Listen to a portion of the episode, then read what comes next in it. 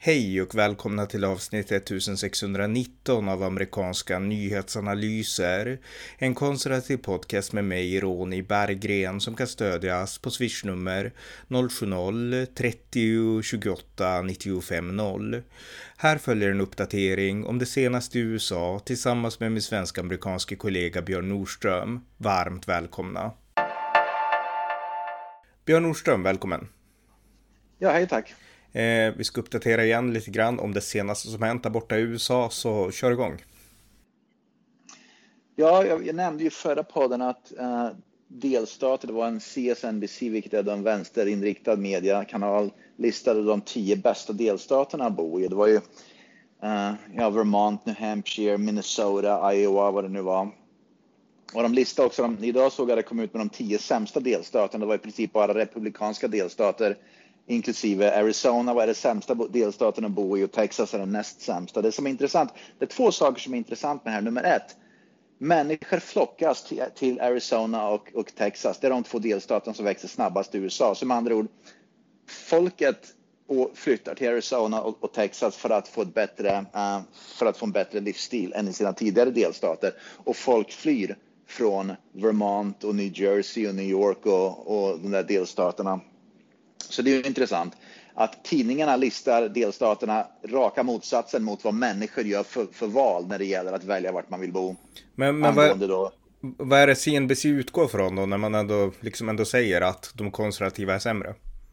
Ja, och jag tror att eh, jag såg att det var en lista. Det var, vad är det, luftkvalitet, uh, uh, uh, vad heter det, miljö, miljö, ah, ja. miljö, miljö, väder, Uh, väder är ju väldigt, det, det, är liksom, det är subjektivt vad man vill ha för väder. Va? De säger att det är i sydstaterna och sydväster är för varmt.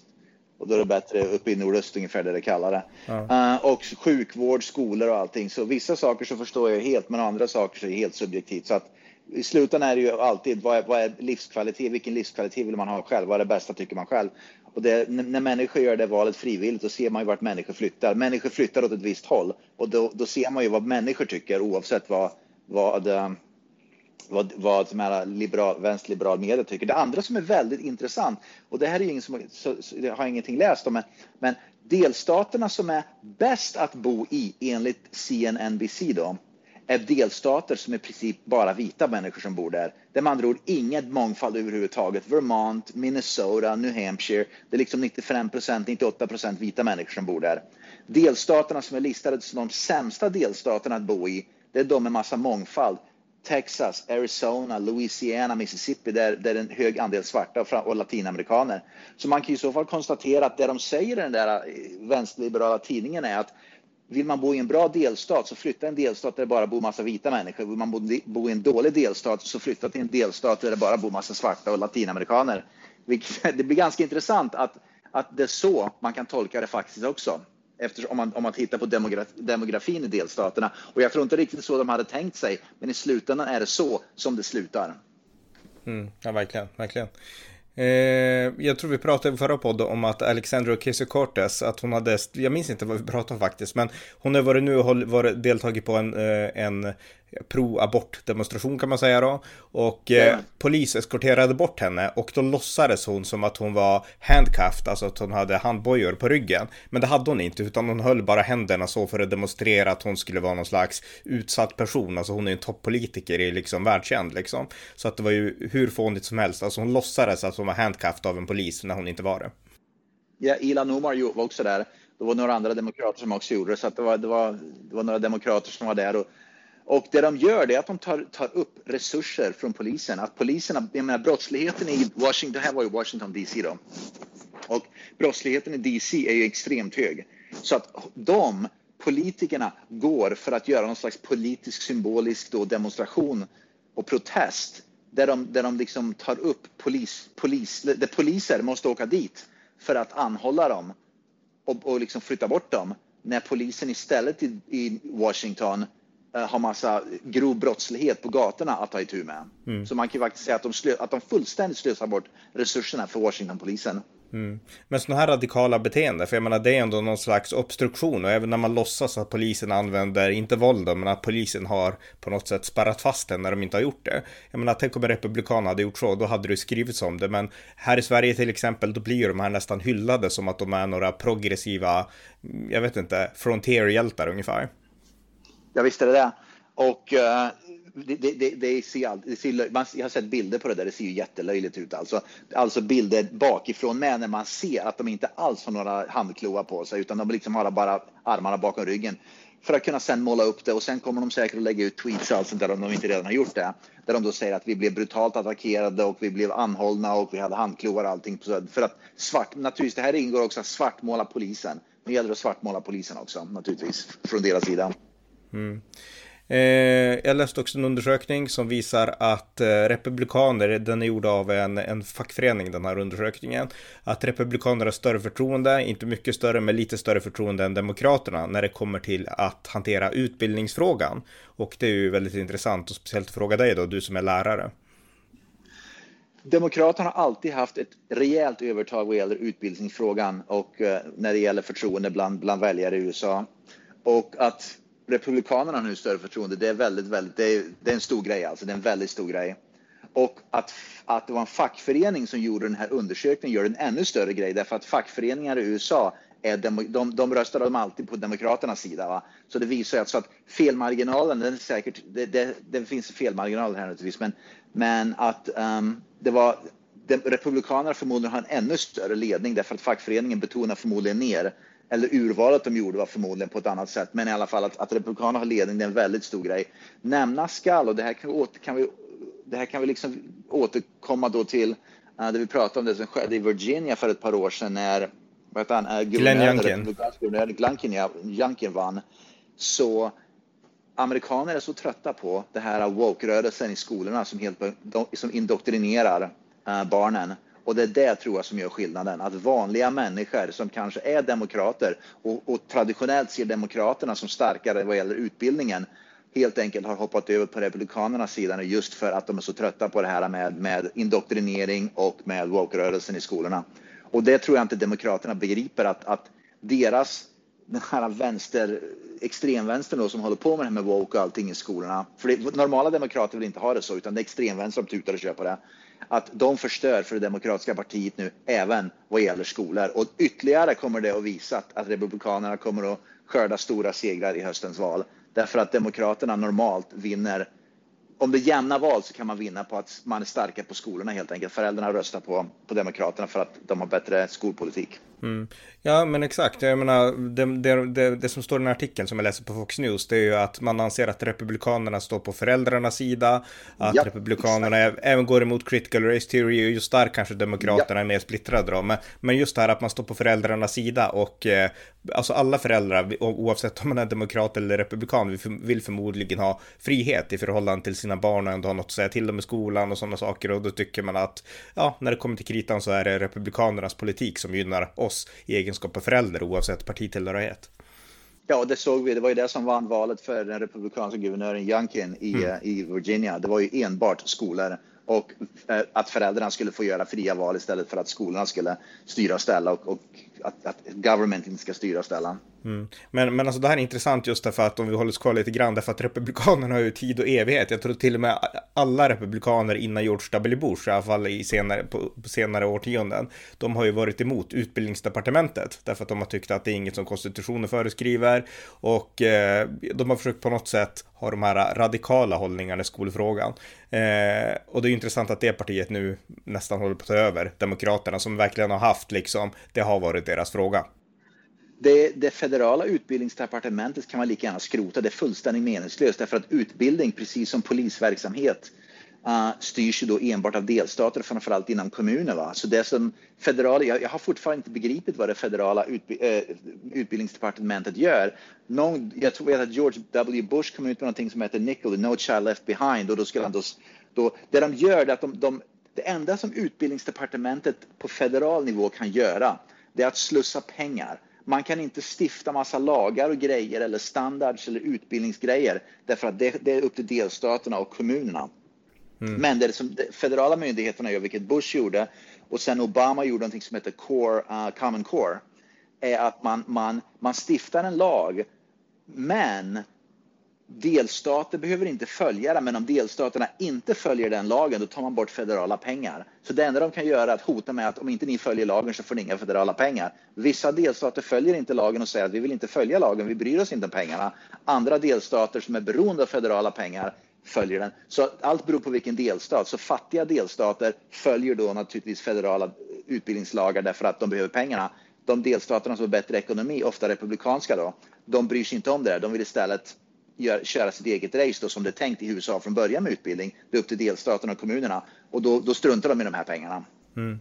Ja, precis, precis. Men det här är intressant. Nu var jag inne på spåret att, att man, man trots att man, man hade de här de här synpunkterna, Rick Perry, han var ju en av de här republikanska primärvalskandidaterna 2012 och i en debatt sa han att han ville avskaffa tre departement och då var det handelsdepartementet, ja. utbildningsdepartementet, sen stakade han sig och sen kom han till slut på och miljödepartementet sa han.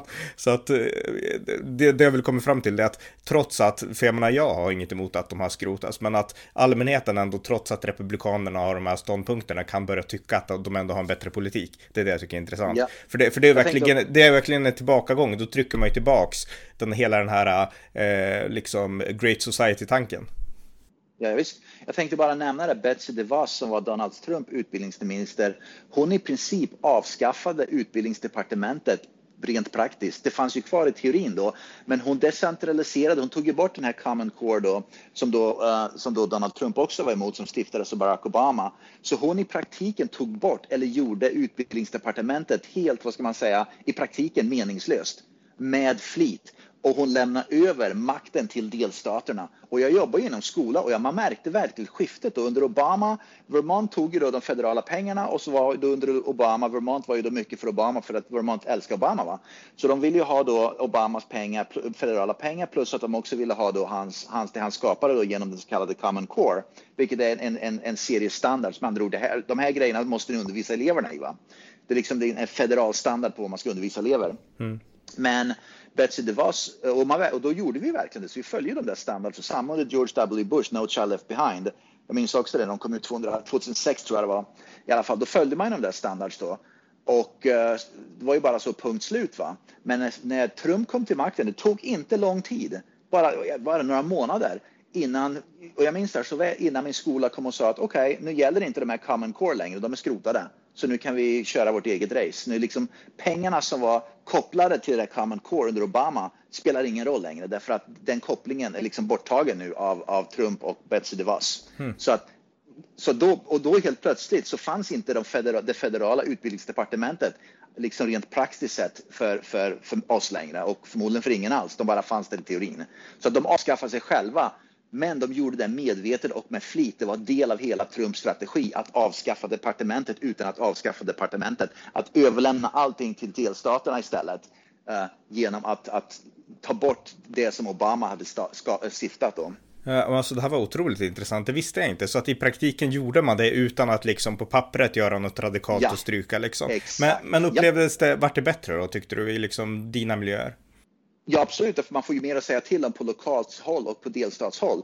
Uh, Obama, de här Common Core, då var man hela tiden, jag minns när man skrev de här, när man gjorde sina läroplaner och de här, alla de här curriculum och läroplan, lesson plans och allt det där. Då var man konstant tvungen att titta på vad är det de gör i Common Core? Då var man tvungen att, att skriva sina läroplaner och också titta på vad är det för, för delar av Common Core. Nu måste jag gå in och liksom skriva in federala Common Core-delar i mina läroplaner så att det blir bara det blir extra vad ska man vad heter det, administrativt arbete för lärare för att de, när de då skrev sina läroplaner så var de tvungna att gå och titta på federala uh, vad heter det, standards, mm. standard, jag vet inte vad det heter på svenska riktigt. Men, och det bara tar massa onödig tid när det var sådana saker som redan fanns inskrivet i Vermonts delstats utbildningssystem. Men man var tvungen att koppla det till federala med för att på pappret kunna bevisa för federala myndigheterna om de någonsin skulle komma och granska det där att man har gjort den där kopplingen mellan läroplanen och den federala Common Core under Obama. Det är bara tidslöseri.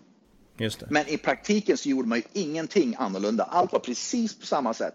Man bara spenderade mer tid på pappersarbete och på vad heter det, byråkrati i klassrum. Lärare. Det bara, det bara suger upp massa tid för lärare. Just det, mycket intressant. Eh, ja, något annat? Ja, på tal om Ilan Omar förresten. Hon är allt mindre populär nu i, hon är ju då från delstaten Minnesota. demokratisk. Hon blev ju framröstad genom som sagt, klanröster kan man väl säga då, i, för det, den somaliska diasporan då, i, i Minneapolis röstade fram henne. I alla fall, hon var på en eh, 4 juli, jag glömde nämna det här men jag kommer ihåg det nu. Hon, 4 juli så skulle hon göra då en slags ett framträdande då med en, det var en, i den somaliska diasporan i Minneapolis så hade de en slags musikfestival. Hon skulle göra ett framträdande men hon blev utbuad av den somaliska diasporan som hade röstat fram henne.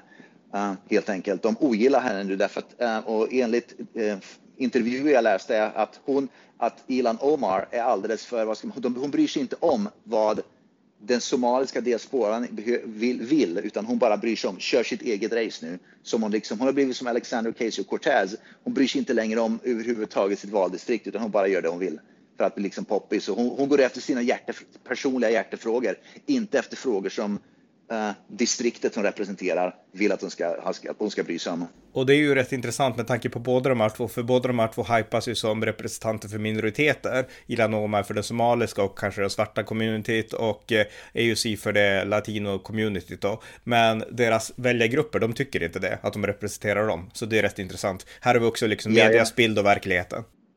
Japp. Mm. Så. Ja, fortsätt om du har mer. Jill, ja, Jill Biden, det är inte bara Joe Biden som har problem i sina i opinionsundersökningar vad gäller såna här uh, popularitets och approval ratings. Jill Biden på senaste året gått från 58 tror jag det var, 58 till 34 procent i approval rating. Så det är inte bara Joe Biden som sjunker som en sten, frun Jill Biden sjunker som en sten.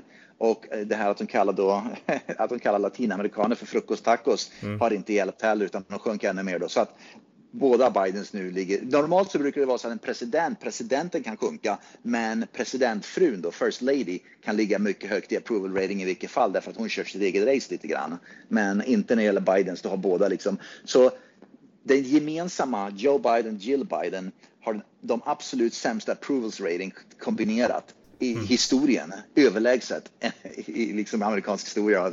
Att, eh, ja. ja, men det, det, är en intressant poäng, för du är helt rätt. Alltså oftast brukade First Lady stå över politiken, så hon brukar ha en Precis. hög approval rating, medan presidenten han kan gå upp och ner liksom. Ja. Men att hon inte heller har det, det, det säger mycket alltså om, om, om de två.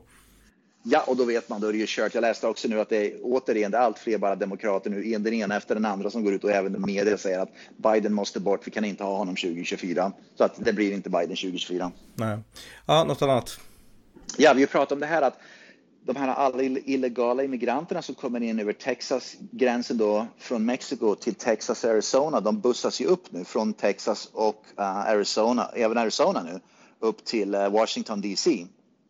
Vi pratade om det förut i podden. Mm.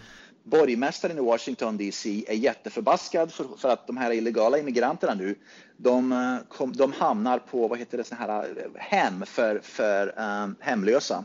Så att de då slukar upp hemmen för hemlösa så att borgmästaren för Washington DC, DC klagar nu på, på, på Arizona och Texas att, att illegala immigranterna tar upp de här hemmen för hemlösa där uppe i Washington DC. Däremot är det många medborgare nu, liksom amerikans, amerikaner och Washington DC ska bara säga sig väldigt vänsterliberal som säger att det är jättebra att alla illegala migranter kommer in hit. Vi behöver dem verkligen nu i Washington DC. Precis som Sverige sa, många svenskar sa, framförallt vänstern då naturligtvis, när de här med migrationen då framförallt då 2015, 16 var det nu, va? att vi behöver de här invandrarna, vi behöver de här syrierna och irakerna och afghanerna och allt vad det nu är. Va? Två, tre, fyra år från nu så kommer vi se samma sak vi ser i Sverige, att brottsligheten kommer att gå upp snabbt och helt plötsligt så kommer man ändra uppfattning om att det kanske inte var så lyckat ändå att, att, att eh, liksom hylla den här eh, bussningen av Ja, så att människorna i Washington DC nu ser det som en jättepositiv grej att det kommer upp busslaster av illegala immigranter som är helt outbildade. Ja, eh, New York Post de skriver att i New York City så är det likadant, samma problem, alltså att det bussas ja. in eh, illegala från ja. men Texas och Arizona, de här delstaterna ja. då. Och eh, nu är borgmästare Adams, han, är nu, han har nu ringt Joe Biden och säger att våra shelters, de är nu överfulla av migranter och inte våra liksom hemlösa och fattiga och sådär. Så att det här problemet verkar bli större och större. Ja, delstaterna Texas och Arizona, de går rakt ut för att de försvarar sig. För att borgmästaren i Washington skyllde då, tyckte att det var jättedålig stil av, av Texas och Arizona och skickade upp dem via buss. Arizona och Texas svarar med att det är Joe Bidens politik som gör att vi tvingas göra det här. Eh, kritisera Joe Biden, få honom att ändra sin politik vid gränsen med Mexiko så löser problemet. Det är det grundproblemet är. Och det är helt rätt. Grundproblemet är ju Mexikogränsen, inte mm. busslasterna. Nej, nej precis. Ja, något annat? Ja, vi pratar om det. John Kerry och vi, det här är någonting som vänsterliberal media aldrig pratar om. Och det här, jag nämner ordet hyckleri igen, det här hyckleriet bland vänsterliberaler och även då media. John Kerry som då är den här klimatsaren då för Joe Biden. Mm. Jag läste nu att hans, han har använt, senaste året så har hans privatplan, han, han har ju då ett privatplan, han är så viktig så han behöver flyga privatplan då, ungefär som Annika Strandhäll är ju så viktig som behöver flyga mellan Stockholm och Gotland va? istället mm. för att ta båten som, då, som alla andra ska göra enligt henne. I alla fall uh, John Kerry, hans privatplan har släppt ut över 3000 ton uh, carbon sedan Biden är ja. president. Jag vet inte hur mycket det där är, men det tydligen en väldigt, väldigt hög siffra i alla fall. Poängen med det hela är att han flyger sitt privatplan kors och tvärs överallt och släpper ut en massa dynga samtidigt som han står och säger att vi vanliga människor ska i princip, vi ska cykla och vi ska promenera och vi ska simma dit vi ska så att han kan få fortsätta flyga. Va? Det är sånt jäkla hyckleri med det. Hans jobb är mycket viktigare, det är därför. ja, han, han som person är mycket viktigare med naturligtvis. Ja. Mm. Ja men det är det argumentet är såklart. Han är viktig så därför precis. måste han få, få göra så. Ja, precis. ja, något annat?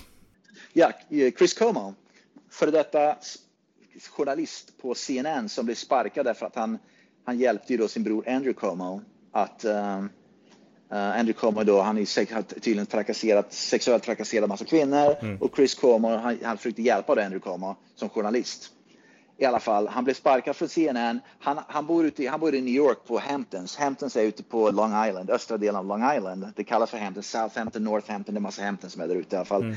Han vill i alla fall ans han ansökte till uh, Hamt, en av de här um, uh, brand, han ville bli, jobba som frivillig brandsoldat ute på en, en av städerna ute på Long Island. Men han har, tyd, han har tydligen inte så bra arbetsmoral därför att när han fick reda på vad som krävdes för att, bli, för att jobba som frivillig, frivillig inte betalda, frivillig brandsoldat, då, då, det var för hårt jobb. Det var för, det var för, mycket, det var för tidskrävande och för hårt. Så då drog han tillbaka sin ansökan. Då ville han inte vara med längre. ja, så men, och jag, min gissning är att det ser bra ut och att det skulle vara häftigt och coolt och sådär. Men när brandstationen då prata med honom och tala om vad som gällde, att det här, vi tar det här på allvar alltså. Då var det inte lika häftigt längre därför att han var tvungen att jobba hårt och långa timmar. Mm, han ville bara glänsa liksom. Han ville glänsa, det skulle förmodligen mm. precis, det skulle komma ut i media ungefär. Jag tror att hans plan var att det här skulle komma ut i media och nu är Chris Cuomo då eh, brandsoldat ute på ett ställe någonstans och det skulle se häftigt ut och så vidare och så vidare. Men det gick inte så bra för honom för att det var ett riktigt tufft jobb. Ja. Eh, gällande, nej, precis. Gällande Donald Trump så tyder mycket som vi sa på att han kanske kommer att ställa upp. Men nu tyder också andra saker på att det blir jämnare och jämnare. Allt fler verkar börja föredra Ron DeSantis. Han närmar sig ja. Michigan, den primärvalsstaten, så är det bara tre poäng som skiljer DeSantis från Trump. Och jag såg ett inslag på Fox News som visade att eh, många väljare tycker att, alltså republikanska väljare, att Trump gjorde många bra saker, men han är för polariserande och många tycker att, ja, de lutar mer och mer åt Ron DeSantis. Och det betyder ju inte att Ron DeSantis kanske vinner över Trump, för Trump är ju så stark ändå. Men, men det visar ändå att det, det finns ändå ett missnöje nu bland republikanerna, att man tycker att Trump var bra, men han är, det är för många som ogillar honom och han är för polariserande. Jag tror Ron DeSantis faktiskt kommer att, att slå Trump till sist, därför jag tror att många, vi har pratat om den här gruppen förut, många människor som sitter liksom i mitten som jag till exempel och många demokrater som nu kommer att rösta republikanerna, de vill inte se Trump, men men de vill se någon med Trumps policies, men de vill inte se Trumps personlighet och då slutar det mm. lätt med Ron DeSantis till exempel. Jag har sagt DeSantis hela tiden, om han nu ställer upp. Jag såg också att Nikki Haley, för detta guvernör för South Carolina och även FN, vad heter det, ambassadör för USA då, hon pratar om nu att hon tänker ställa upp i valet. Min tanke är att om Ron DeSantis blir presidentkandidaten och, och Nikki Haley blir vicepresidentkandidaten, det är en garanterad seger 2024. Det finns inga de demokrater som kan slå de två, det är jag övertygad om. Nej, nej det kan vara så. Um, alla trodde ju att ställer Trump, Trump upp så kommer inga utmana honom, men nu eh, Mitch McConnell, senators minoritetsledare, republikanerna, sa nu att om Trump ställer upp så kommer det också vara ett fält av många andra republikaner. Ja. Alltså det kommer inte bara bli Absolut. en eller två. Och mycket tyder på det nu, så att det kommer att bli ett riktigt primärval inom republikanerna. Det är inte kanske bara längre enbart Trumps parti jag tror att han överskattar sig själv och han underskattar eh, republikanska väljargruppen. Han tror att liksom 99 procent av republikanerna vill ha honom, men jag tror att den siffran är betydligt lägre faktiskt. Mm. Ja, eh, något annat? Ja, brottsligheten i både New York och Chicago, jag minns inte exakta siffrorna, har gått upp enormt mycket. Det fortsätter att bara öka. Jag såg att Chicago, där har poliserna nu fått order om att sluta anhålla människor om brottet bara är, jag vet inte, det här är väl subjektivt, men, men om det är ett mindre brott så ska de inte anhålla, de ska inte liksom försöka arrestera människor, utan i princip de ska låta brottslingarna hålla sig själva så länge de Brottslingar får, får göra vad de vill så länge de inte massmördar människor ungefär. Va? Så Chicago har i princip gett upp nu mm. uh, genom direktiv till polisen. Anhåll inga, arrestera inga, lägger inte i. Uh, om någon flyr från en brottsplats, uh, förfölj dem inte. Så om, om, en brott, om man begår ett brott och springer iväg, då är polisen tillsagda, följ inte efter utan låt dem springa iväg. Mm. Ja. det är Chicago och det, och det är en stad som redan är körd brottslig, med brottsligheten. Ja, eh, nej men det, det, är avskräckande det som sker i USA. Samtidigt finns det saker som är intressanta också. Och eh, nu läser jag i Svenska Dagbladet faktiskt häromdagen att eh, vid den här masskjutningen på ett köpcenter i Indianapolis i, bara häromdagen, ja. jag, jag minns inte detaljerna där, men då stoppades gärningsmannen i alla fall av en civilist som sköt eh, gärningsmannen. Och nu hyllas den här civilisten då av, av polisen i Indianapolis. Och det här så skriver man om i, i Svenska Dagbladet, vilket jag ändå tycker är intressant att sköt gärningsman hyllas av polisen. Och jag tycker att det är jättebra att sånt lyfts fram i Sverige. För att, eh, ja, det, det, ja ofta så vinklar man det till att civilister med vapen, det är aldrig bra ungefär. Ja, och det, jag blir förvånad över att Sverige tog upp det överhuvudtaget. Mm. Ja, något annat? Ja, uh, det finns en journalist som jobbar för MSNBC. MSNBC är en vänster, uh, vänsterkanal. Hon heter Katie Turr och hon har det som är intressant med henne är att hon har konstaterat nu, vilket vi många har konstaterat väldigt länge, hon sagt att hon, hon ifrågasätter om journalister nu gör mer skada än nytta.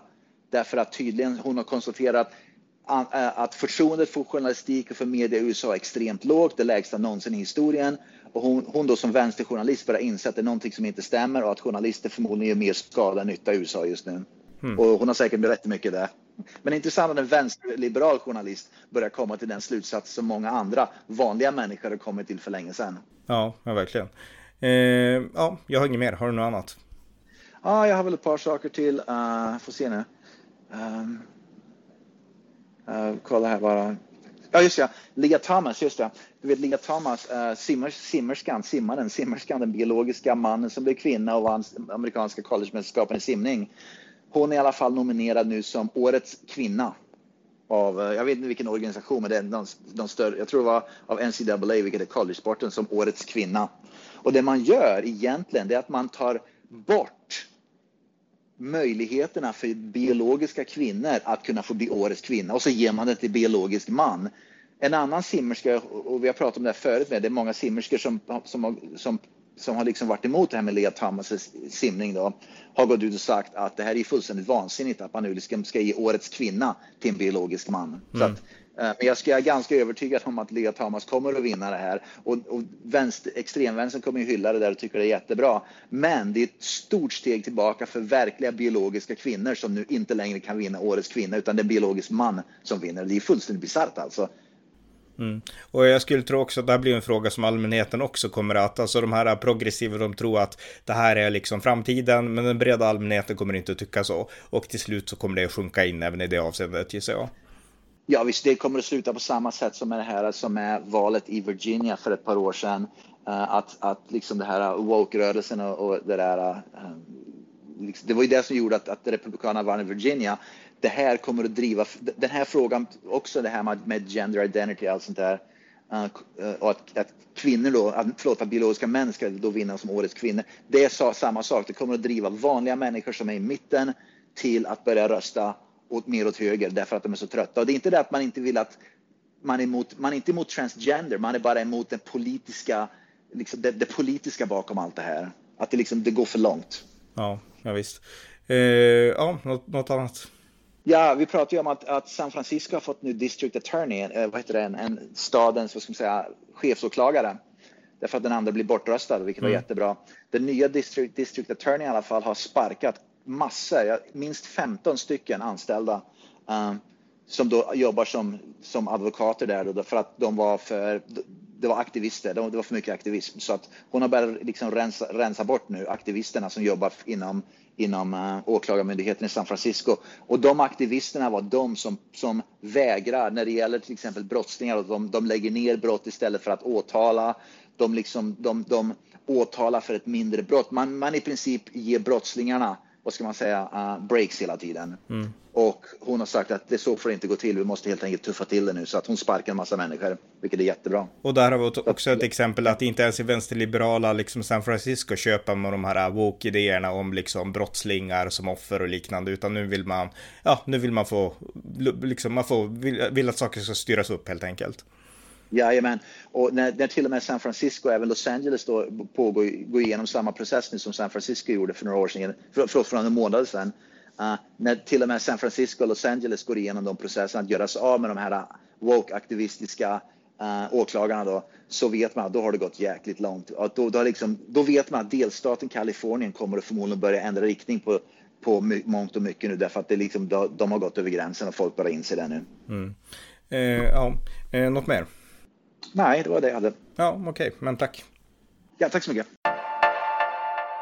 Ni har lyssnat till amerikanska nyhetsanalyser, en konservativ podcast om amerikansk politik som kan stödjas på swishnummer 070-30 28 95 0 eller via hemsidan på Paypal, Patreon eller bankkonto.